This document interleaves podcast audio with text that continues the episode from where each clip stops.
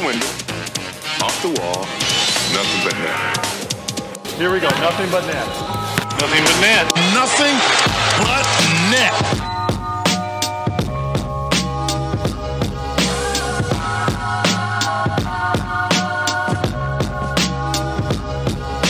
Άντε το κούμπο με τον Άντωνι Ντέιβις θα εκτελέσει Nothing but net Carmelo! Nothing but net. Yes, sir. They double Embiid, and it doesn't matter. Nothing but net. I think we're going to be here a while. Nothing but net. 12ο επεισόδιο. Ε, δεύτερο χρονιά. Δεν ξέρω βασικά υπάρχει αυτός ο όρος. Ναι, φυσικά και υπάρχει, επίσημος είναι. Α, επίσημος. Οκ, καλή χρονιά Χρήστο. Καλή χρονιά αγαπητοί ακροατές. Καλή χρονιά και από μένα και φυσικά να μην ξεχνιόμαστε, καλησπέρα ή καλημέρα, ανάλογα τι ώρα μας ακούτε. Μπαίνουμε σε Kobe Year 2024 Εννοείται. Οπότε θα λέμε όλη τη χρονιά μόνο για τον Kobe Συμφωνώ.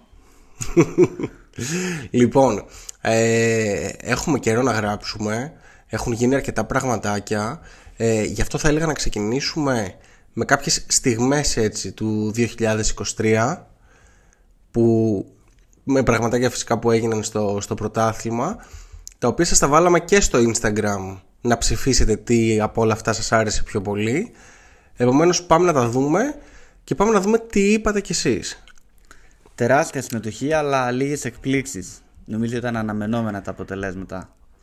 Ρε παιδί μου, κοίταξε, ας πούμε τώρα το πρώτο αγαπημένη στιγμή.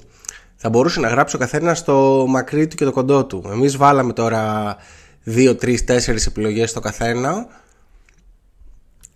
Δεν γινόταν να μπουν τα πάντα.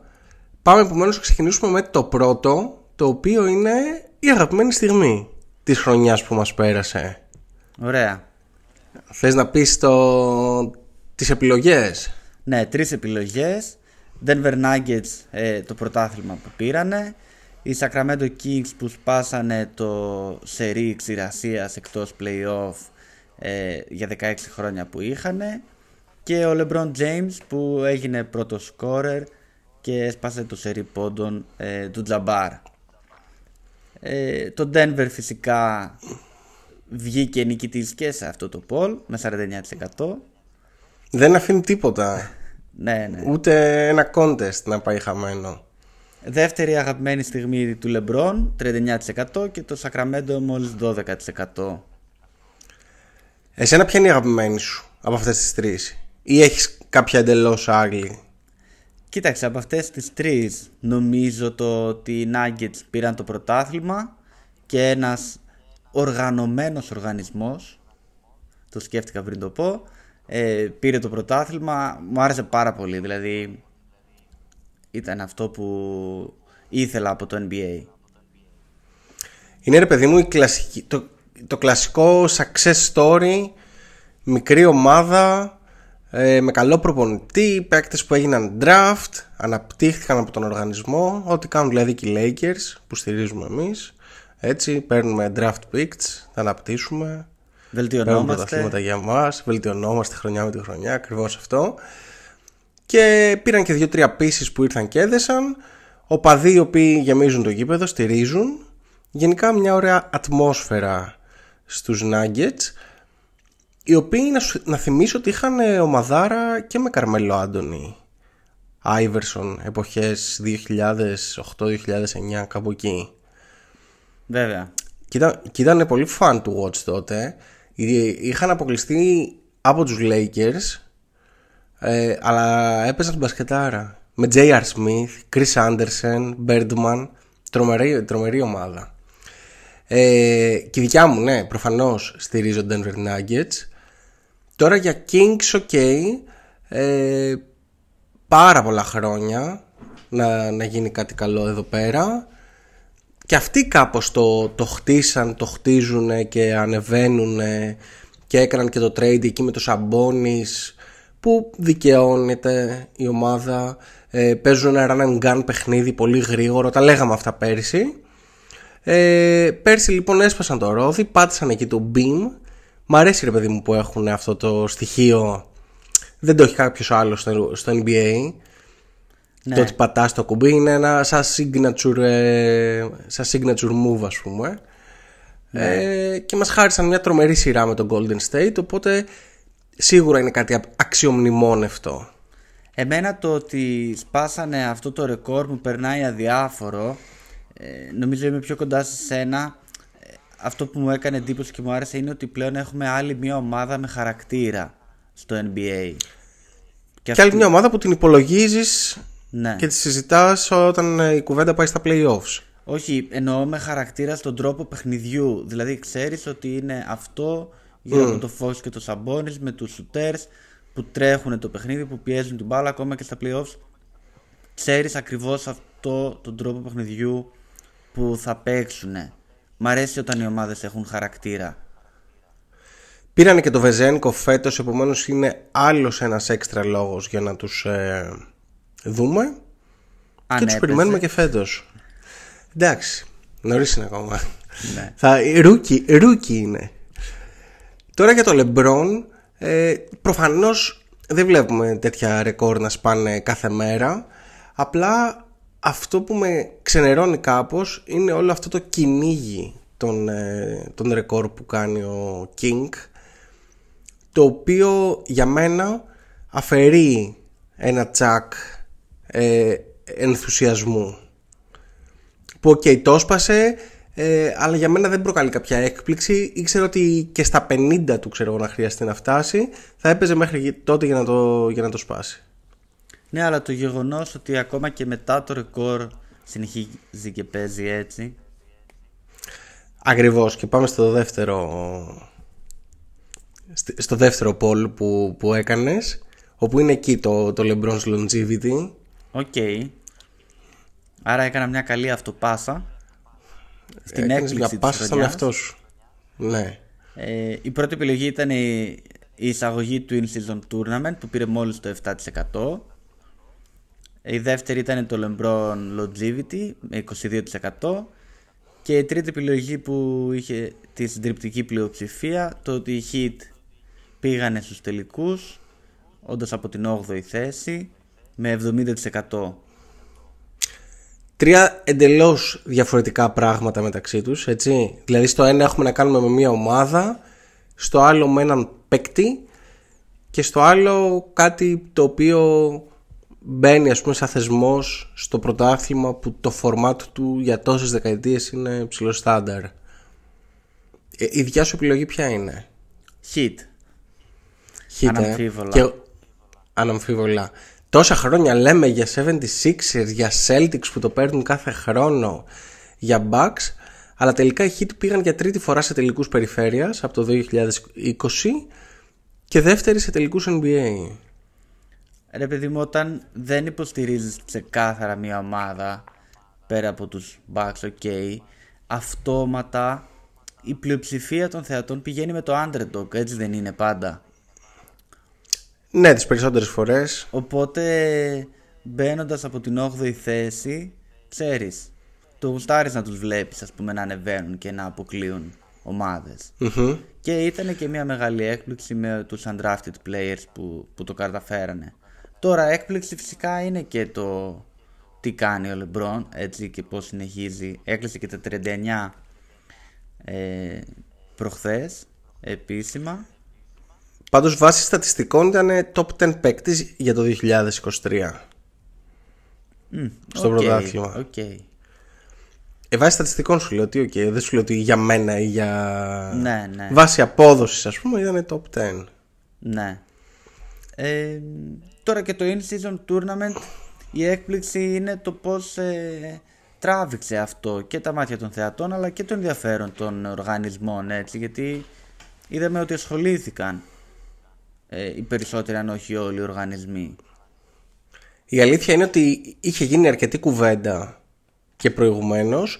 Είναι κάτι το οποίο το περιμέναμε, δεν ανακοινώθηκε από τη μια μέρα στην άλλη. Το είδαμε, ε, ολοκληρώθηκε για φέτος. Έχουμε μια πρώτη γεύση. Ποια είναι η δικιά σου αντίδραση σε όλο θε- αυτό; Ε, θετική είναι η εικόνα, εντάξει θα διορθωθούν κάποια πράγματα με τα γηπεδα ε, κυρίως Αλλά Το κρατάς δηλαδή, δεν είναι ότι λες πετάξτε το. όχι, όχι. Το κρατάω. Οκ. Οκ. Ε, εγώ δεν τρελάθηκα να σου πω την αλήθεια. Σίγουρα είναι.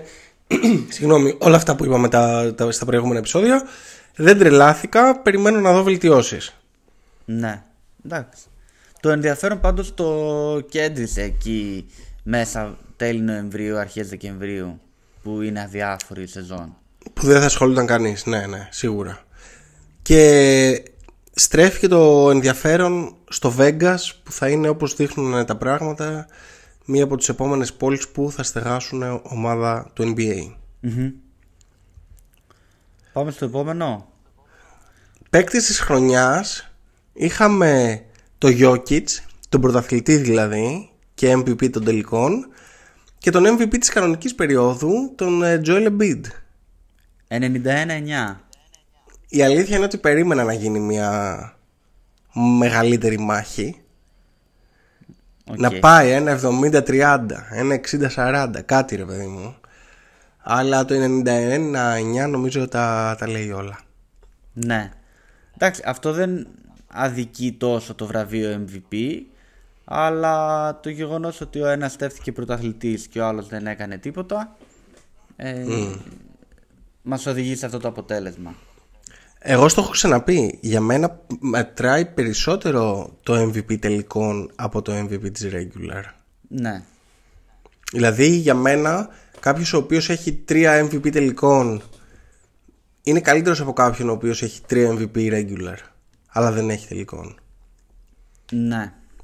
Μεγάλη συζήτηση ίσως, όχι για τώρα. Ωραία. Επόμενο, μεταγραφή που έγινε μέσα στο 2023 και θα έχει την καλύτερη έκβαση το 2024. Μου άρεσε πολύ αυτή η ερώτηση. Μμ. Ε, Ε, μα μου έχεις όλα τα, τα juicy, για πες. Lillard, ο οποίος πήρε το 59%, Irving με 7%, Porzingis 22% και KD 12%. Ε, νομίζω εδώ ψήφισαν όλοι με, με καρδιά. Με καρδιά Με, τα, με πράσινα γυαλιά και ελπίδα. και ελπίδα. Πράσινα γυαλιά θα ήταν και του Porzingis. Ισχύει. Παρ' όλα αυτά νομίζω ότι λόγω Γιάννη και ενθουσιασμού με το Λίλαρτ ε, συγκέντρωσε. Δεν είναι δηλαδή τόσο μεγάλη διαφορά. Καθώς πιστεύω ότι ο, και ο Πορζίγκης θα πάει ας πούμε, σίγουρα μέχρι τους τελικούς περιφέρειας. Τώρα Ντουράντ θα δούμε. Πολύ αβέβαια τα πράγματα στο Phoenix. Μόλις προχθές παίξανε το τρίτο παιχνίδι όλοι μαζί και αναμένουμε να δούμε ποιο είναι το μέλλον. Ναι. Οκ, και εγώ μάλλον προς Lillard θα κατευθυνόμουν. Επιλέγεις Lillard, ε; Ναι. Εντάξει τώρα, κοίταξε, η αλήθεια είναι ότι είναι κάπως γενικό σαν ερώτημα καθώς ε, δεν σου λέει ποιανού η ομάδα θα φτάσει περισσότερα, σου λέει ποιος θα πάει καλύτερα. Ναι. Οπότε ο καθένας αυτό το, το εκλαμβάνει όπως θέλει. Dame Lillard tease. Ωραία. Επόμενο. Ε, πιο αναμενόμενα, ε, τι μάλλον περισε- περιμένουμε περισσότερο μέσα στο 2014. Μμμ. 2024. Σωστός. Επιστροφή Morant να δούμε 27%. Wembanyama 14%. NBA Playoffs 46%. Μμμ. Και εδώ νομίζω είχαμε και τα NBA Finals. Και τα NBA Finals να πάρει κάποιος εντελώς καινούριος το πρωτάθλημα Ναι. που είναι στο 12% είχαμε. Ωραία. Κοίταξε, Wembanyama εγώ δεν περιμένω κάτι. Ούτε από αυτόν ούτε από την ομάδα του μέσα στο 2024. Θα μας προσφέρει ε, κάποια highlights αλλά μέχρι εκεί. Ε, επιστροφή Morant ε, έγινε με τρεις νίκες και μετά στα καπάκια τρεις ήττες. Τι παλικάρι και αυτό, είδες ότι πήγε να κάνει κατευθείαν να πανηγυρίσει με όπλο και το άλλαξε πάνω στην κίνηση; Ναι, δεν μπορώ να καταλάβω. Τόσο δύσκολο είναι να κρατηθείς, ας πούμε. να βγάλεις. Είναι λες και είναι... Ναι, πες. Να βγάλεις μια εικόνα. Πώς να σου το πω. Επαγγελματία. Ακριβώς. Δηλαδή, μ, είναι σαν να προσπαθείς να μην κάνεις βλακίες στο χώρο εργασίας σου. Σαν Ξέρω να εγώ. Πεις, θα πηγαίνω ντυμένος business casual. Δεν θα βάλω φόρμες, δεν θα βάλω κάτι ακραίο. Όχι, ε, αυτό είναι κάτι διαφορετικό. Ε, το- Ο πανηγυρισμός είναι, τι να σου πω, σαν να πεις ε, δεν θα σκαλίζω τη μύτη μου στο γραφείο του διευθυντή όταν μιλάω με τον διευθυντή. ναι. κάτι τέτοιο. Ε, δεν ξέρω. Δεν Οπότε ένα από τα άλλα δύο, σίγουρα στο κομμάτι των playoffs, περιμένω εγώ τα playoffs της Δύσης. Μμμ. Εγώ είμαι στο, στο, στο Δέλτα, Χρήστο. Οκ. Γιατί περιμένω κάποιον. Θες να σου το πω τώρα. Περιμένω ότι κάποιος καινούριο θα το σηκώσει φέτος. Ε, λογικά κανένα Celtics θα περιμένεις. Δεν είναι καινούριος. Ε, α, τα Ενώ, τελευταία πέντε χρόνια δεν έχει πάρει το πρωτάθλημα. Γιατί ε, το ότι είναι καινούριο εννοούσες τα, πέντε- τα τελευταία πέντε χρόνια. Ναι, ναι, ήταν έκτος πρωταθλητής τα τελευταία έξι χρόνια ολόκληρη η ερώτηση. Α, η ερώτηση ήταν έτσι. Οκ. Ε, δεν το κατάλαβα έτσι. Νόμιζα ε, Δεν έχω εντελώς πάρει- καινούριος. Ναι. Όπως και να έχει, εγώ πλέον είμαι και με τα δύο πόδια πάνω στο βαγόνι της Οκλαχώμα. Μάλιστα. Είμαι εδώ και καιρό, απλά έχουμε καιρό να γράψουμε. Οκ. Είμαι τρομερά ενθουσιασμένος, θα στα πω και αργότερα. Ωραία. Ε, αυτές ήταν οι ερωτήσεις. Πέντε. Σίγου... Ενδιαφέρουσα χρονιά, Ναι. δικ- δικαίωση για τον Denver ως προς τον ε, πρωταθληματισμό. Ε, δεν είχα... είχαμε κάποιον πολύ σοβαρό τραυματισμό; Δεν μπορώ να θυμηθώ αυτή τη στιγμή. Ε, ναι. Νομίζω πως όχι. Και εμένα δεν μου Ίσα έρχεται ίσα- κάτι τώρα. Ίσα ίσα η χρονιά φέτος ξεκίνησε με Κουάι υγιή, λέω τους συνήθεις ύποπτους. Πορζίγγινς υγιή, Λεμπρόν υγιή, AD υγιή. Νομίζω ξεκίνησε καλά. Λόντζο να περπατάει. Λόντζο, α, update εδώ πέρα. Ο Λόντζο ξεκινάει το τρέξιμο από τον, ε, τώρα, από το Γενάρη. Δεν θα παίξει φέτος, αλλά ξεκινάει ξανά το τρέξιμο, οπότε είμαστε αισιόδοξοι. Τζαμάλ Μάρι επίσης υγιής. Μακάρι να συνεχίσει έτσι, αν και δύσκολα τα πράγματα. Κάθε χρόνο κάτι έχουμε. Ωραία. Και περνάμε στο δεύτερο section της ε, εκπομπής του podcast όπου έχουμε ευχές ή δώρα ή επιθυμίες ας πούμε σαν ένα New Year's Resolutions ας πούμε για τις ομάδες όπου είτε κάνουμε κάτι είτε αλλάζουμε κάτι τέλος πάντων κάτι γίνεται για, για, για την κάθε ομάδα Μμμ. Ταυτόχρονα με αυτό θα πούμε και ένα-δυο λογάκια για το τι συμβαίνει. πώς είναι τα πράγματα μέχρι στιγμής, λίγο επικαιρότητα, Ωραία. ένα ποτπουρί. Λοιπόν, ε, να τα πάρουμε Ανατολή Δύση, αλφαβητικά. Ας τα πάρουμε αλφαβητικά. Πάμε αλφαβητικά. Λοιπόν, ξεκινάμε με τους αγαπητούς Atlanta Hawks. Ε, οι οποίοι, ρε παιδί μου, είναι μια μετριότητα. Βρίσκονται ενδέκατοι, να σου πω, αυτή τη στιγμή που γράφουμε, με τη νέα χρονιά. Στο 13-19 και παρόλο που εντάξει έχουν και αυτοί κάποιες απουσίες αναδιαστήματα δεν, ε, δεν πάμε καλά με την άποψη ότι δεν είμαστε καν φαβοροί ας πούμε για, για τα play-offs Ναι. για μένα δεν είναι σίγουρο ότι θα τα καταφέρουν και να μπουν αν και στο τέλος πιστεύω ότι θα μπουν Ακούγονται και σενάρια για Ντεζούντε, δεν ξέρω αν Μμμ. έχεις εικόνα γι' αυτό. Έχουν ακουστεί και για Ντεζούντε. Εννοείται ότι οι Lakers ενδιαφέρονται για τα Ντεζούντε.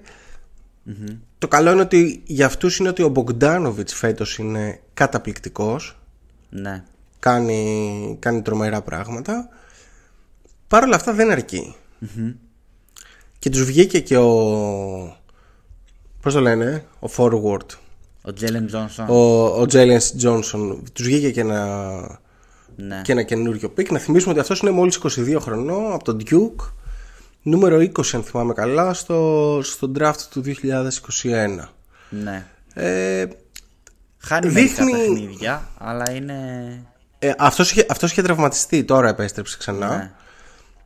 Αθλητικός πολύ, ωραία τελειώματα, άμυνα, full. Απλά ρε παιδί μου δεν ξέρω. Και νομίζω ότι το πρόβλημα εδώ πέρα είναι ο Trey Young. Που τελευταία επίσης πάει καλά.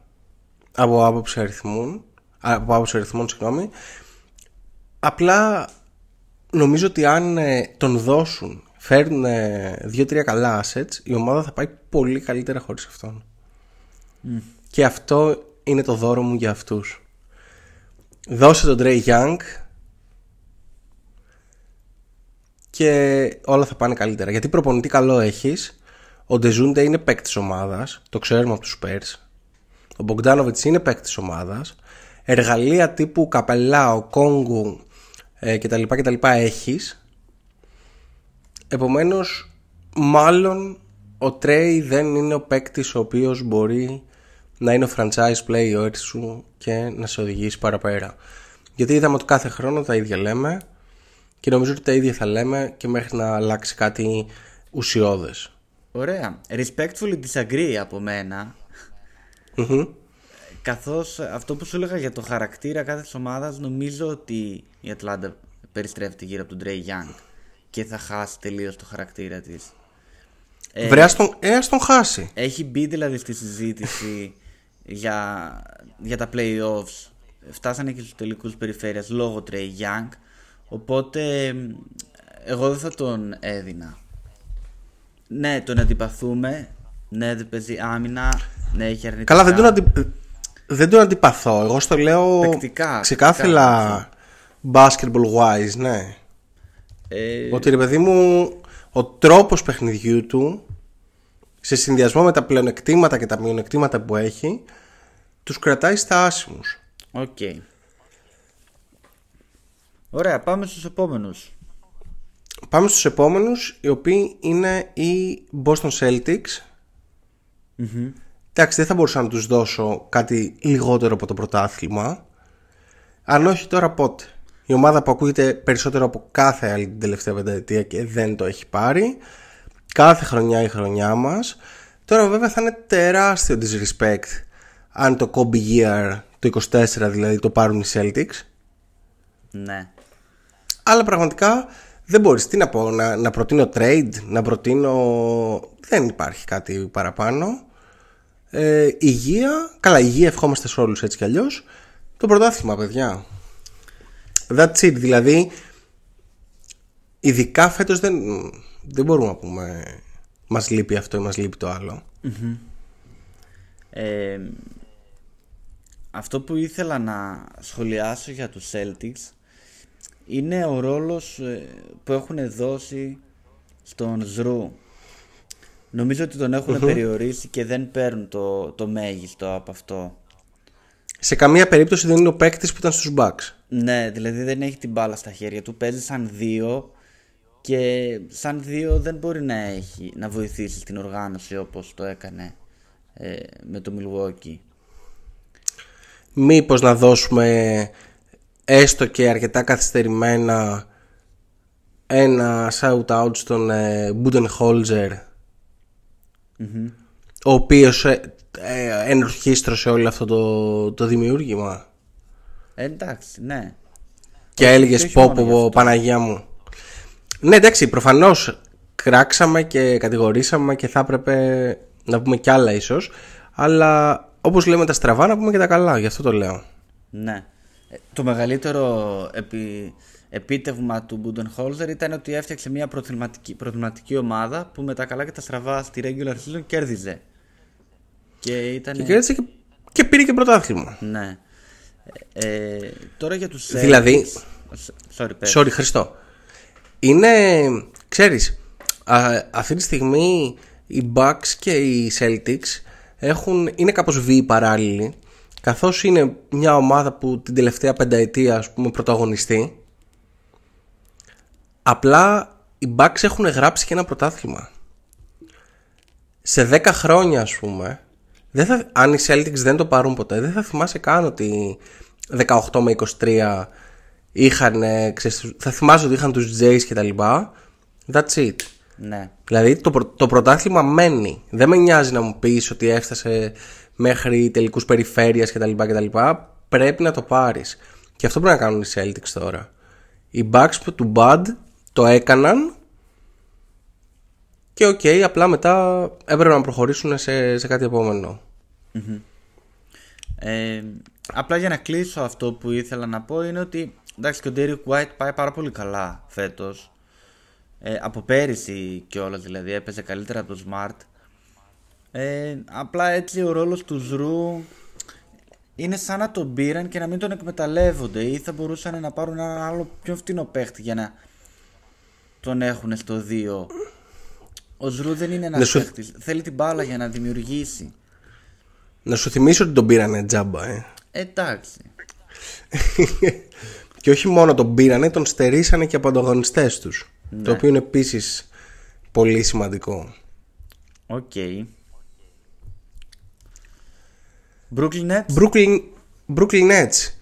Η Brooklyn Nets, κοίταξε, είναι μια ομάδα η οποία είναι στη Νέα Υόρκη που σημαίνει ότι όποιος πάει και θέλει να δει NBA θέλει να δει και θέλει να δει NBA βλέπει είτε τους Knicks είτε τους ε, Nets φέτος είναι κακοί αλλά έχουν νίκες μιας μέτριας ομάδας είναι στο 15-18 δεν είναι για τίποτα παραπάνω από την ένατη θέση που βρίσκονται τώρα, κατά τη γνώμη μου. Έχουν αρκετούς παίκτες οι οποίοι είναι καλοί σαν ρολίστες ή θα μπορούσαν να είναι εξαιρετικοί σαν δεύτερο-τρίτη. Για αυτό το δώρο που θέλω να τους φέρω είναι ένας star.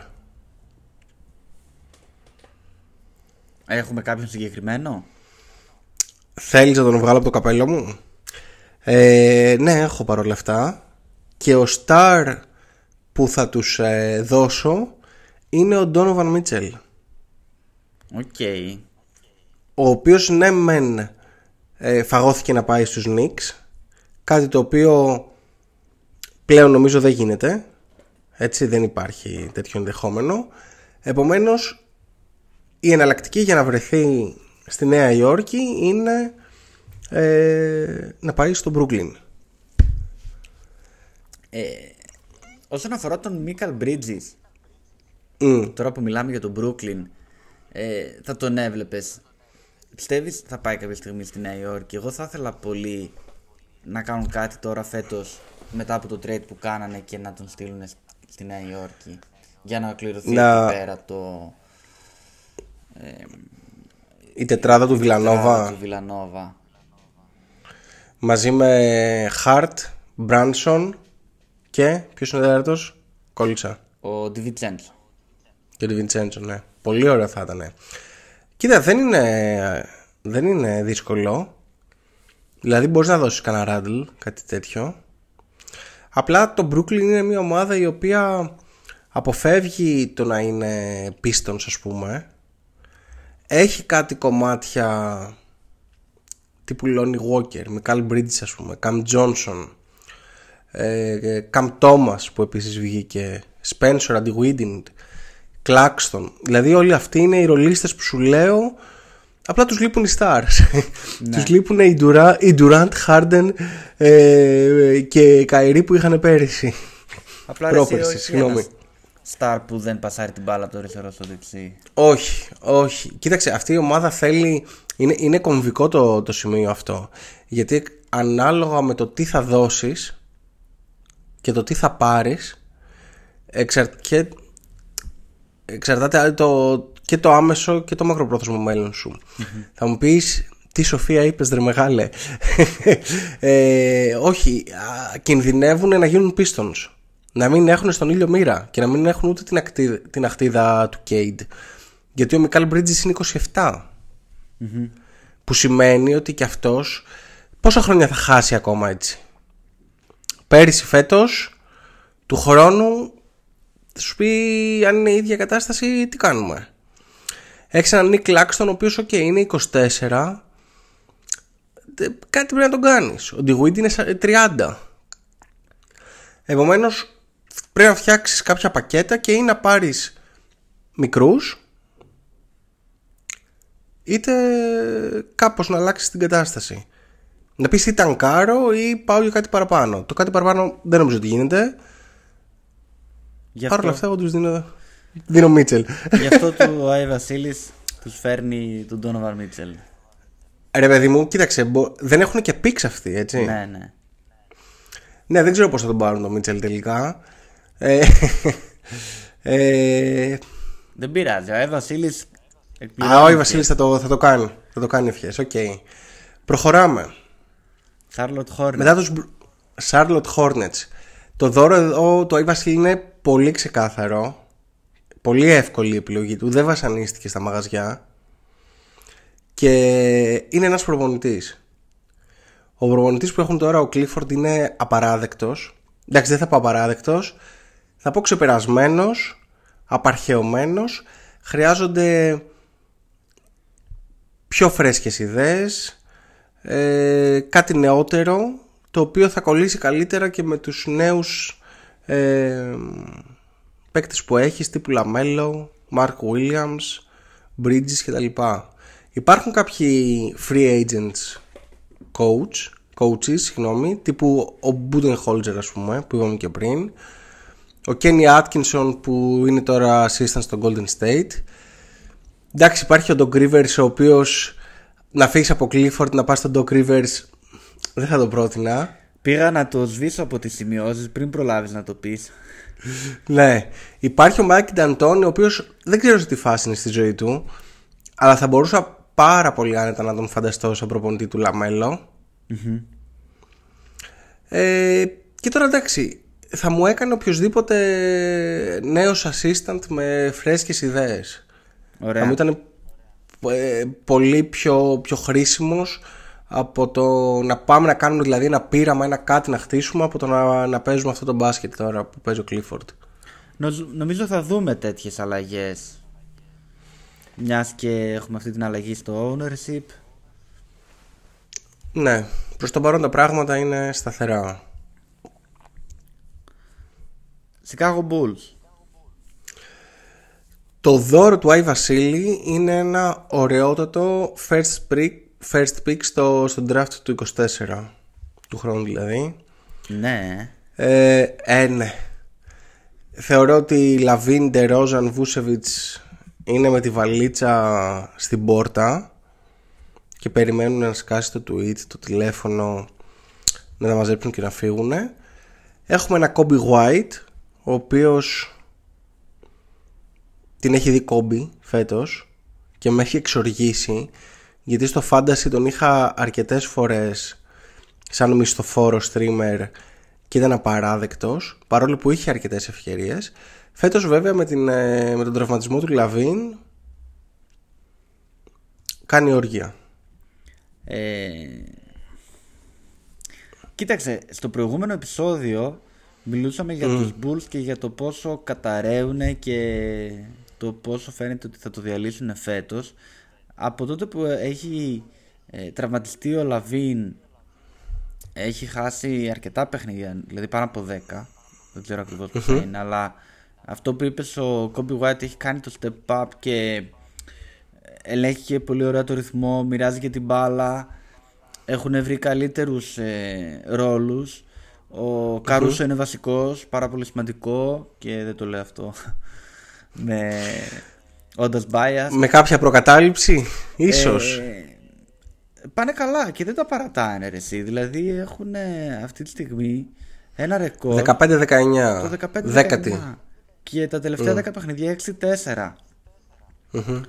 Δηλαδή δεν σου δίνει καμία εντύπωση ότι αυτή Το η ομάδα βουλιάζω. θα πάει για tanking. Οπότε μακάρι το νούμερο ένα pick να έρθει, αλλά έτσι πως πάνε λίγο δύσκολο και αν και το ιατρικός στάτους του Λόντζο είναι ότι φέτος τρέχει και καλοκαίρι κάνουμε προετοιμασία και σιγά σιγά μπαίνουμε.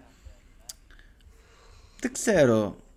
Θα μου πεις μετά από τόσα χρόνια θα ξαναπαίξει μπάσκετ; Αυτό με το Lonzo ισχύει, οι σημειώσεις μου είναι πριν το update, οπότε μου το αλλάζει λίγο αυτό, γιατί αν θυμάσαι ότι πριν χτυπήσει ο Lonzo πήγαιναν, ε, ήταν τρομεροί. Ήταν πιο περιπτωμένη ίσως ομάδα. Άρα, τι μου λες, ότι το κρατάω, τους κρατάω όλους όπως είναι; Και περιμένω Λόντζο. Πολύ ρίσκο Ε, είναι, είναι. να περιμένεις τον Λόντζο τώρα. Ναι. Δεν νομίζω ότι μπορεί να γίνει Χρήστο. Ναι, γιατί και Δεν ο νομίζω Λόντζο, ότι μπορεί. αν κάποιος σου έλεγε ότι ο Λόντζο θα είναι στο 100% όπως ήταν πριν, θα σου έλεγα ναι, περιμένεις. Μμ. Αλλά δεν θα είναι με τίποτα, δεν θα είναι ούτε στο 50. Ο Λόντζο για μένα είναι μια κατάσταση όπου τον έχουμε ξεχάσει και αν ε, κάποια στιγμή επιστρέψει θα είναι μια ευχάριστη έκπληξη. Αλλιώς θεωρώ ότι είναι... έχει αποσυρθεί. Ναι, ναι. Δυστυχώς. Cleveland Cavaliers. Το δώρο το είπα πριν για τους Cavaliers. Στέλνουν τον Donovan Mitchell στους Brooklyn Nets. Και λες να τους κάνει χάρη με αυτό, ε. Ε, βέβαια. Ναι. Βέβαια. Δεν, ε, και ο Garland θα πάει καλύτερα και όλοι οι υπόλοιποι θα πάνε καλά και θα πάρεις ρε παιδί μου δεν τους λείπει κάτι να πω ότι χρειάζονται ένα ψηλό ένα δηλαδή και ο Στρούς είναι τρομερός απλά θέλουν κάτι κάτι δεν κόλλησε νομίζω. Αυτό το feeling μου βγάζουν δηλαδή δεν είναι για 8η βέβαια είναι 8η αυτή τη στιγμή με 18-15 με Mobley και Garland στα pits εδώ και αρκετό καιρό. Ναι. να πούμε για όσους φίλους δεν το ξέρουν ότι ο Garland τι έπαθε, κάταγμα στο σαγόνι, κάτι τέτοιο έπαθε. Και ο Mobley θα κάνει αρθροσκόπηση, η επέμβαση που έκανε ο Γιάννης το καλοκαίρι και θα χάσει 7-8 εβδομάδες που ήδη έχουν περάσει οι δύο νομίζω. Ναι. Άρα χωρίς το, χωρίς το Μίτσελ τώρα θα ήταν πολύ δύσκολα. Ναι βρε παιδί μου, το λέμε τώρα, ξέρεις, σε ένα Long term. ιδα- ιδανικό επίπεδο που όλοι είναι υγιείς, όλοι είναι διαθέσιμοι, δεν μπορούμε να υπολογίζουμε τραυματισμούς και ιατρικό status. Dallas Mavericks. OK. Είμαι πολύ περίεργος να δω τι δώρο θα δώσεις. Δεν ξέρω, εσύ δεν έχεις κανένα δώρο εδώ; Στον Dallas. Μμ. Δεν έχω δυστυχώς. Εγώ πρέπει να βρούμε τρόπο να κάνουμε το Λούκα χαρούμενο. Πρέπει να βρούμε να κάνουμε να... Κάπως να τον κάνουμε motivated και αφού δεν υπάρχει παίκτης νομίζω που να μπορεί να το καταφέρει αυτό μια που ο μεγάλος Γκόραν Dragic αποσύρθηκε τον φέρνουμε κατευθείαν Dallas Ναι. και τον βάζουμε στο, στο staff του, του Kid. Δεν το κάναμε τόσα χρόνια να τους βάλουμε να τους δούμε συμπαίκτες. Τον παίρνουμε τώρα και τον βάζουμε να στρώσει κάπως τα πράγματα. Οκ. Βέβαια ο Λούκα είναι, αυτ- είναι δεν ξέρω αν το έχεις δει, ότι το Δεκέμβριο είναι Φωτιά. φωτιά. Από τότε Βέβαια. που γέννησε η γυναίκα του. Ε, και χωρίς Κάιρι. Ίσως γι' αυτό. Ίσως γι' αυτό. Εντάξει και ο Κάιρι δεν είναι κακός. Βέβαια το Ντάλλας είναι έβδομο. Αλλά η Δύση είναι πολύ γεμάτη φέτος. Το, κλα... το Dallas είναι το κλασικό Dallas. Ακριβώς.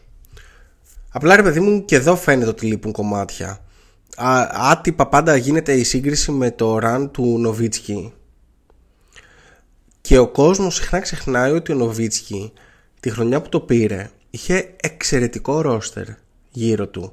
Απλά τα φώτα ήταν πάνω στην ε, super team του LeBron και στη super team των Lakers το 11 και δεν θυμόμαστε ίσως τόσο την ομαδάρα που είχε αλλά είχε εξαιρετικούς ρολίστες. Κάτι το οποίο δεν έχει συμβεί με την ε, με, με τις χρονιές του Λούκου ας πούμε μέχρι τώρα. Απλά αυτό που νομίζω ότι χρειάζεται αλλαγή είναι έτσι λίγο μια βελτίωση στο mentality.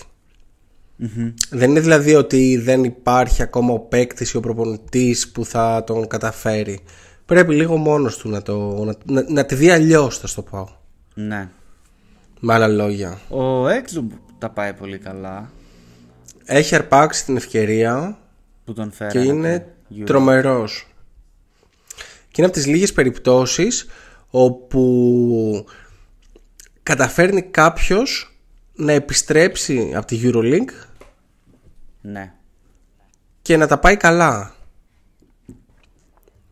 Δηλαδή και ο Κέντρικ Νάν είναι μια τέτοια περίπτωση που ψιλοκάει και στο NBA και θέλει να, να φτιάξει ξανά το όνομά του και να γυρίσει. Δεν συμβαίνει αυτό συχνά. Ελάχιστα αυτοί το καταφέρνουν. Ο Exum δείχνει ότι μπορεί να είναι μια τέτοια περίπτωση. Άρα φέρνουμε τον Γκόραν προπονητή. Assistant. Ωραία. Denver Nuggets προχωράμε στους πρωταθλητές όπου εδώ δεν έχω ρε παιδί μου κάτι να τους φέρω. Δεν θέλω κάποιο trade. Προπονητή ωραίο σοβαρό έχουμε. Ωραία πολιτεία είμαστε ωραίο γήπεδο έχουμε οπαδούς έχουμε. Θα μπορούσα να φέρω έναν εκπαιδευτή σκύλων για τον Άρον Γκόρντον ο οποίος χρειάστηκε 21 ράματα καθώς το σκυλί εκεί της οικογένειας είχε διάθεση για παιχνίδια. Τέλος καλό όλα καλά βέβαια ε, Παρ' όλα αυτά αυτό που θα ήθελα να φτιάξω θα ήταν ένας υπηκός όμιλος με άλογα, με τα καροτσάκια, με τα αυτά τα μίνι άρματα κτλ. Προκειμένου ρε φίλε ο Γιώκητς να μην θέλει να φύγει κάθε τρεις και λίγο. Φτιάξτε του. Ένα εκεί, στο Denver. Τρομερό. Τρομερή ιδέα. Απορώ Ρε πως φίλε, δεν το δεν έχω έχει- σκεφτεί. Να σου πω κάτι. Ε, για το Jokic, νομίζω πρέ- πρέπει να το έχω ξανασκεφτεί. Να το, να το έχω ξαναπεί. Τον γουστάρω απίστευτα πολύ σαν παίκτη. Απλά όλο αυτό το, το ότι πότε έχουμε parade, πω πρέπει να φύγω. Με ξενερώνει λίγο.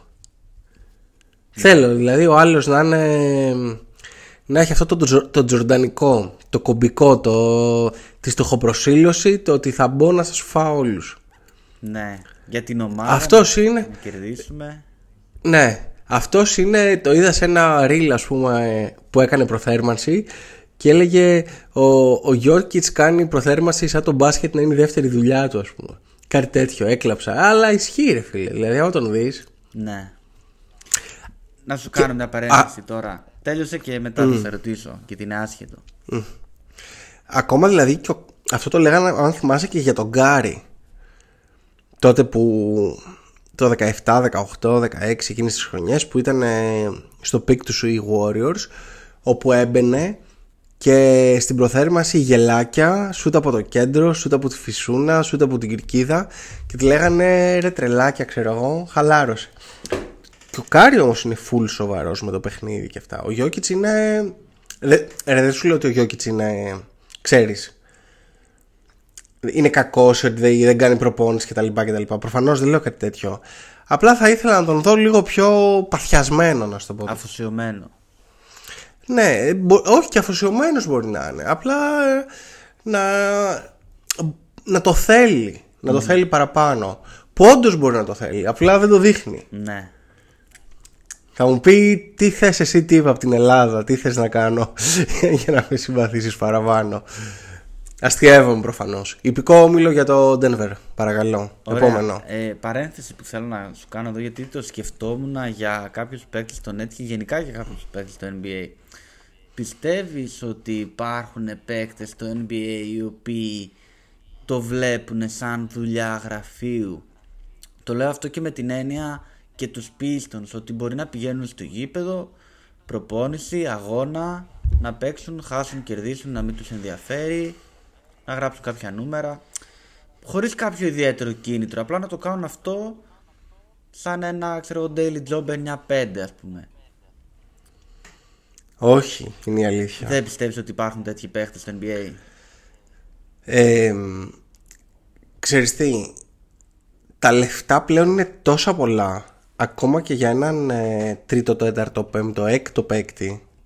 Βασικά ακόμα και για τον δωδέκατο παίκτη είναι τόσα πολλά τα λεφτά. Που μου φαίνεται απίστευτο το να μην θέλεις να δουλέψεις, να γίνεις καλύτερος, να τα πας καλύτερα. Και τα 4 εκατομμύρια παράδειγμα που παίρνεις να γίνουν 10 που το minimum συμβόλαιο είναι απίστευτα λεφτά και πάλι. Ε, σίγουρα. Α, δεν μπορώ να διανοηθώ επομένως ότι κάποιος βαριέται ή ότι κάποιος έχει, τι να σου πω, δεν το θέλει και τόσο. Κι όμως εγώ πιστεύω ότι υπάρχουν αρκετοί παίχτες οι οποίοι μπορεί να είναι 6-8 ώρες στο γήπεδο την ημέρα. Δεν σου λέω. Αλλά το κίνητρό του να, Άντε να τελειώνουμε. να κάνουν, άντε να τελειώνουμε, να κάνουμε τα απολύτως απαραίτητα ή ό,τι μας λένε. Έχεις κανένα όνομα στο μυαλό σου; Έχω μια ομάδα. Την επόμενη, ε. Ε, ναι, γιατί με 28 είτε συνεχόμενες εάν ήσουν άνθρωπος ε, όπου έχεις λίγο, ότι λίγο σε πονάει ρε παιδί μου κανονικά Ναι. θα έπρεπε είτε να τρελαθούν είτε να πλακωθούν μεταξύ τους είτε με τον προπονητή είτε κάτι να γίνει είναι 28 Ναι. είτε συνεχόμενες Εγώ συμφωνώ μαζί σου αρκετά. Ε, και είναι κάτι το οποίο ξεκινάει νομίζω από τον προπονητή. Το Μόντι Williams, τον ε, δεύτερο πιο ακριβοπληρωμένο προπονητή. Και γιατί το λέω; Γιατί όσο κακούς παίκτες και να έχεις, μπορείς προπονητικά να σ- κάνεις κάποια plays, κάποια σχέδια, να, να, να διδάξεις κάποιες αρχές οι οποίες μπορούν να πετύχουν, μπορούν και να μην πετύχουν, δεν ξέρω. Ε, δεν σου λέω ότι θα κάνεις λιγότερες ήττες ή περισσότερες ή οτιδήποτε.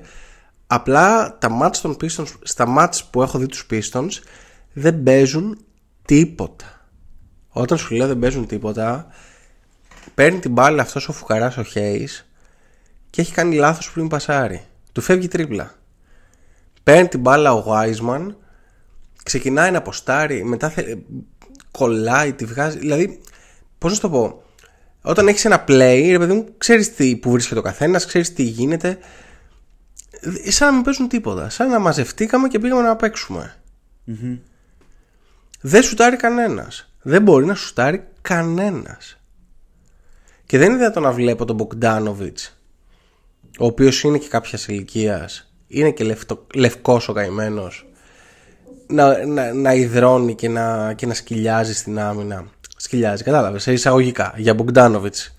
ναι, Στα- και στα στην πλαίσια του άμυνα και στην Bogdanovic. επίθεση να, να το προσπαθεί ρε παιδί μου λίγο Εκεί είναι και λίγο, και λίγο εγωισμός σου Δηλαδή πέρα από το Πέρα από τη φανέλα Πέρα από τις νίκες Πέρα από τα, τα λεφτά Να πεις ότι εγώ είμαι εδώ πέρα Σαν Κωνσταντίνος δεν θα με περάσεις Στην άμυνα Δεν θα το βάλεις. Όποιον και να έχεις απέναντί σου. Θα μου πεις καλά όλα αυτά τα λόγια Όταν έχεις απέναντί σου ξέρω εγώ ένα Durant. Λέω εγώ τώρα ένα παράδειγμα.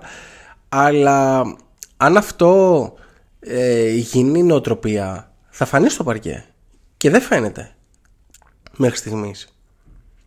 Όπως επίσης νοοτροπία γίνεται και η... το ότι δεν μας πειράζει στην ήττα και φαίνεται. Εδώ χάνουμε εμείς 5-6 παιχνίδια συνεχόμενα και είμαστε...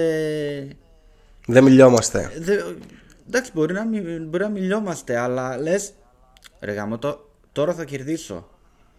ναι. Κάτι πρέπει να εδώ κάνουμε. χρειάστηκε να χρειάστηκε να σπάσει το ρεκόρ για να πει ο Κέιντ ας πούμε αυτά που είπε ή να δείξουμε ότι στεναχωρηθήκαμε Τι είπε ο Κέιντ.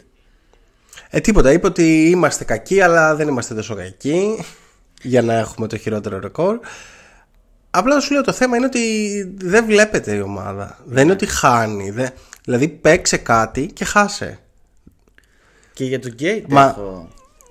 Και ο, και ο φίλαθλος, ο οπαδός ας πούμε, αυτός που βλέπει το παιχνίδι, αν δει μια ομάδα να προσπαθεί, ευχαριστιέται και σχάσεις στο τέλος.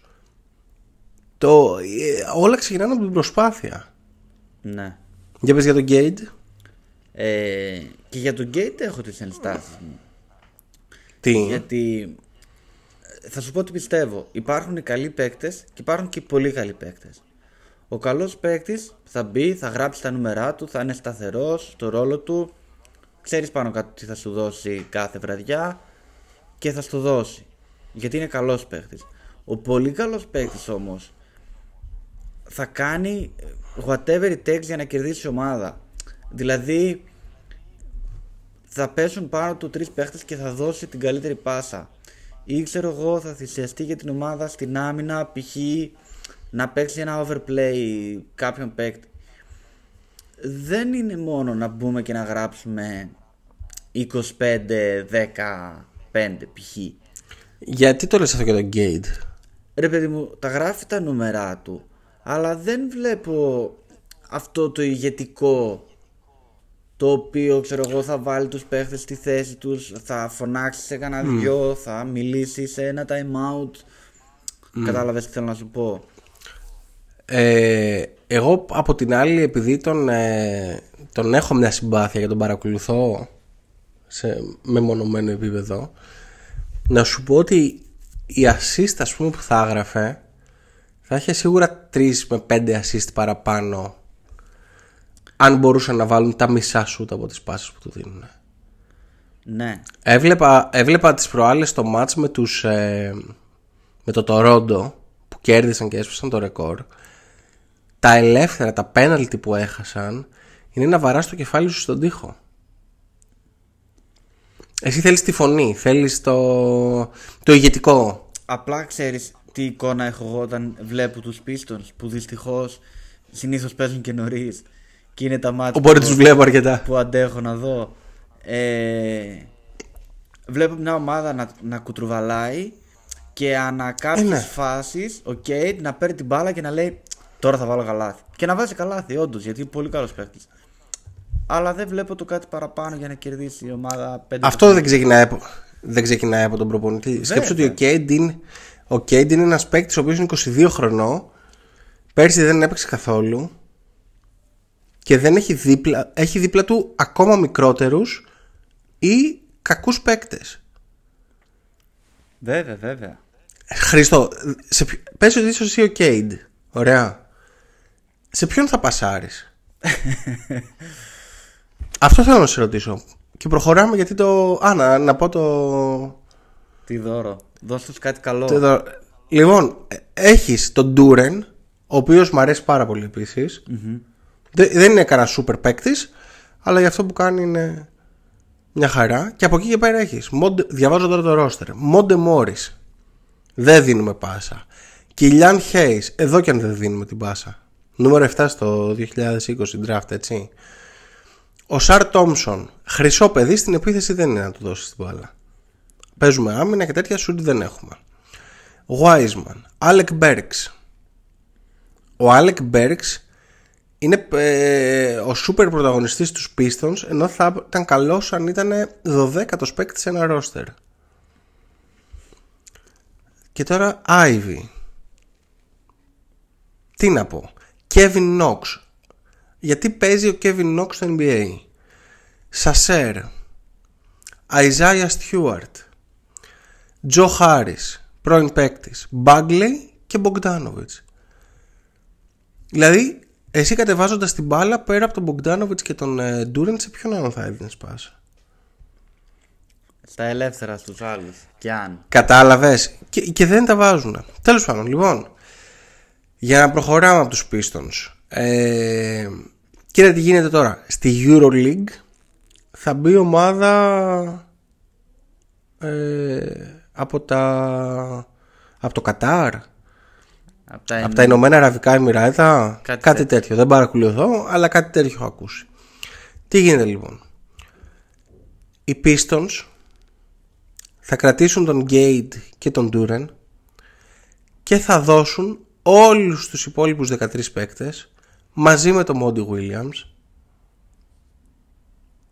σε αυτή την ομάδα για να παίξει στη EuroLeague. Και θα πάρουν από G League και Waiver 13 άλλους παίκτες βάζω στοίχημα ότι δεν θα κάνουν 28 σερίτες αυτή είναι η πρότασή μου και προχωράμε Όπου θα το Golden βάλεις, State Warriors Πες με να το βάλω κι Έλα. εγώ. Μόνο αυτό. Ποιο; Το στοίχημα. Να το παίξω κι εγώ. Ποιο δεν, δεν είναι στοίχημα Είναι πρότασή μου για, μια, για ένα καλύτερο αύριο Ωραία. Λοιπόν, Golden, δηλαδή ο, να, να τους ερχόταν ο Γουεμπανιάμα θα βάζανε η Ζάγια Στιούαρτ αυτοί. είναι, είναι να τρελαίνε σε κάποια πράγματα. Golden State Warriors, έλα, να κάνουμε λίγο χιμωράκι. Να τους πάρουμε ένα σάκο του box. Να μην βαράει ο Γκρίφιν ε, συμπαίκτες και αντιπάλους. Ο Green. Ο Green, τι είπα; Η Griffin.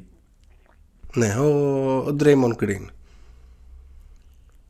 Εντάξει, αυτό που βάρεσε τον ε, δώσαμε.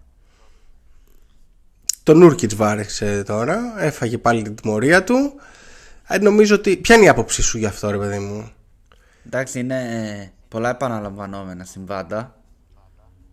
Ε, Ναι. Τον τελευταίο καιρό και συμπαίκτε και αντιπάλους Είναι καλό να είσαι σκληρός, καλό να έχεις αυτό το mentality, αλλά όχι να είσαι αντιαθλητικός.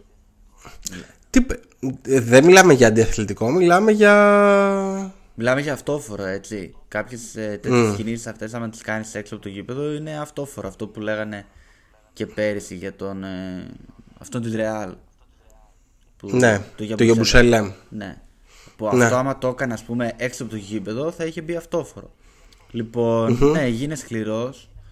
Ε, για παράδειγμα, του Κόμπι που είχε κάνει αυτό στον Γκασόλ στον τελικό στους ολυμπιακου Ωραία. Αλλά όχι έτσι, ρε, εσύ. Μμ. Που- Και, και ακόμα μεγαλύτερη τιμωρία να φάει. Σαν, σαν τον τέτοιον. Σαν τον Μωράντ. Ε, θα, το ξανα... φταίει, θα το ξανακάνει ό,τι και αν γίνει. Το ξέρεις ότι επιστρέφει μάλλον αυτή την επόμενη εβδομάδα και ξέρεις ότι θα ξαναγίνει αυτό. Ξέρεις τι, όσο έρχεται στο Έχει γήπεδο- κοστίσει, έχει κοστίσει πρωτάθλημα από την ομάδα του αυτό, ας πούμε. Ναι. Ό- όσο έρχεται στο γήπεδο να παίξει μπάσκετ, να παίξει μπάσκετ. Όσο έρχεται στο γήπεδο να κάνει άλλα πράγματα, να πάει αλλού να τα κάνει άλλα πράγματα, ρε φίλε. Εγώ είμαι πολύ Φταίει ο- ενάντια σε αυτή τη συμπεριφορά. Ναι. Φταίει ο Κέρ, ο Κάρι για όλο αυτό; Όχι. Εγώ πιστεύω Όχι. ότι αυτοί κάνουν. Ρε παιδί μου, έχουν έναν πολύ ιδιαίτερο χαρακτήρα μέσα στην ομάδα, τον οποίο όμως τον χρειάζονται. Σίγουρα. Το, και τον χρειάζονται πάρα πολύ. Οπότε προσπαθούν, ξέρεις, να πάνε λίγο με τα νερά του, λίγο να βγάλουν τον καλό του εαυτό, έτσι ώστε να, είναι, να υπάρχει συνέπεια μέσα στην ομάδα και ροή. Πιστεύεις έχει, α- έχει ακουστεί ένα όπαρεση. Ναι, Έχεις τώρα ξεφύγει. δεν ξέρω τι όρια του έχουν βάλει ε, στον Green, αλλά το ότι φταίνουν αυτοί, σίγουρα δεν φταίνουν αυτοί. Οκ. Πάμε Houston Rockets. Ε, όπου εδώ δεν έχω κάποιο ιδιαίτερο δώρο καθώς το μ- μεγαλύτερο δώρο που μπορούσε να τους φέρει ο Άγιος Βασίλης το έφερε νωρίτερα το οποίο είναι Ουντόκα και τους είναι υπεραρκετό. Η ομάδα από απόλυτη παιδική χαρά φέτος κάνει κάποιες νίκες. Όσο απίστευτο και αν σου ακούγεται αυτή τη στιγμή είναι στην ένατη θέση στη Δύση Με θετικό ρεκόρ. με θετικό ρεκόρ έχοντας από κάτω Lakers, Warriors, Utah, Memphis. Το ένατη, ξέρεις ίσως κάποιος μπορεί να ακούσει είναι τρίτη, είναι τέταρτη αλλά δεδομένου το τι υπάρχει φέτος στη Δύση είναι πολύ σημαντικό. Ε, θα δώσουμε λίγο παραπάνω συγκέντρωση στο Jalen Green ο οποίος κάνει κάποια παιχνίδια στα οποία είναι καταπληκτικός και κάποια στα οποία είναι απαράδεκτος. Δυστυχώς για αυτόν και τους οπαδούς του Houston αυτά στα οποία είναι απαράδεκτος είναι πολλά περισσότερα. Ε, κατά τα άλλα ε, τα πράγματα κα- πάνε καταπληκτικά. Έχουμε τον Σενγκούν ο οποίος είναι χρονιά αποκάλυψη. Εντάξει έχουμε Fanfleet γνωστά είναι τα υπόλοιπα. Ε, παίζουμε μπάσκετ αυτό δηλαδή που είχαμε πρόβλημα πέρυσι και λέγαμε ότι είμαστε παιδική χαρά φέτος παίζουμε μπασκετάκι Συμφωνώ απόλυτα. Δεν θέλω κάτι. Τώρα να σου πω θέλω το ένα παίκτη, θέλω έναν άλλο παίκτη, δεν ξέρω. Θα θέλω να τσουλήσει λίγο όλο αυτό το πράγμα και εδώ είμαστε. Λίγο τον Τόμσον θα ήθελα να δω και αυτόν παραπάνω. Ε, αυτός έχει, έχασε μεγάλο κομμάτι, τώρα δεν ξέρω, επέστρεψε; Ναι, τώρα επέστρεψε, έπαιξε με τον αδερφό του. Οκ. Χθες. ανταλλάξανε και φανέλες. Πιστεύω αν πήγαιναν στα αποδυτήρια ο ένας του αλλουνού τη ομάδα, ε, του mm-hmm. Δεν τους γνώριζε. Δεν το καταλάβαιναν. Μάλιστα. Λοιπόν, Indiana Pacers. Ένα beef γεννιέται έγραψες Ναι. μαζί με τους Milwaukee Bucks. Δώσε εσύ ένα δώρο εδώ. Ένα δώρο. Ε, δώρο, ευχή, κατάρα, μια αλλαγή. Κάνε κάτι. Κουράγιο θα τους δώσω γιατί τους έρχονται οι Milwaukee στα playoffs. Μμμ. Ε, είναι πολύ πιθανό ένα ζευγάρωμα. Κοίταξε, είναι μια ομάδα που και αυτή έχει ανέβει και μου αρέσει πολύ. Και αυτή με συγκεκριμένους ρόλους, τρόπο παιχνιδιού.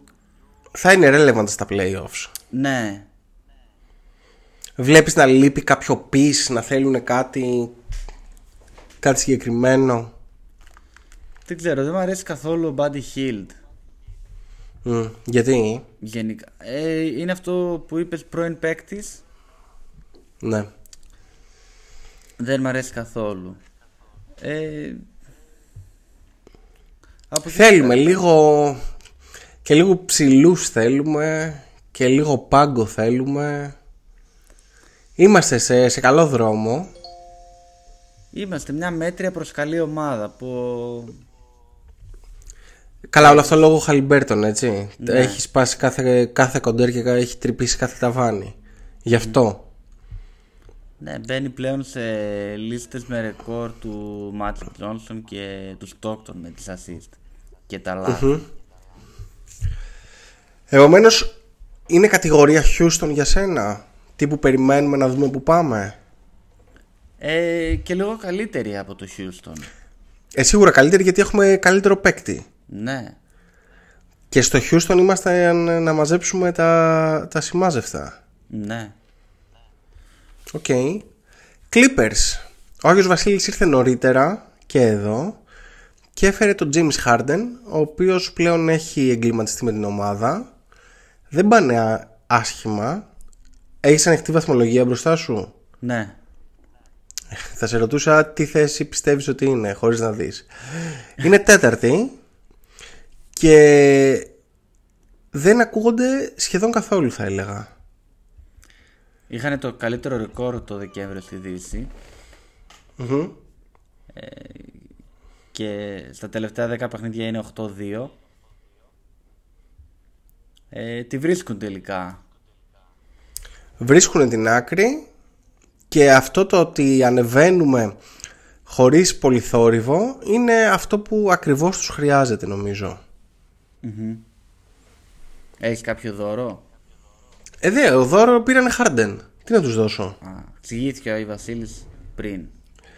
Ε, τι να σου πω, να πω, δεν θέλω να πω κάτι τετριμένο τύπου να παίζει και να είναι καλά ο Harden και τα λοιπά και τα λοιπά ή να είναι καλά ο Λέοναρντ ε, θέλω να τους δω ρε παιδί μου, εντάξει Ρε παιδί μου και να το να, πώς να σου το πω, ναι προφανώς υπάρχουν και ατυχίες αλλά το να παραμείνεις υγιής ε, είναι και αυτό κάτι το οποίο δεν είναι εντελώς τυχαίο Φυσικά και όχι. Ε, Πρέπει δηλαδή λίγο να το, να το φροντίζεις κι εσύ.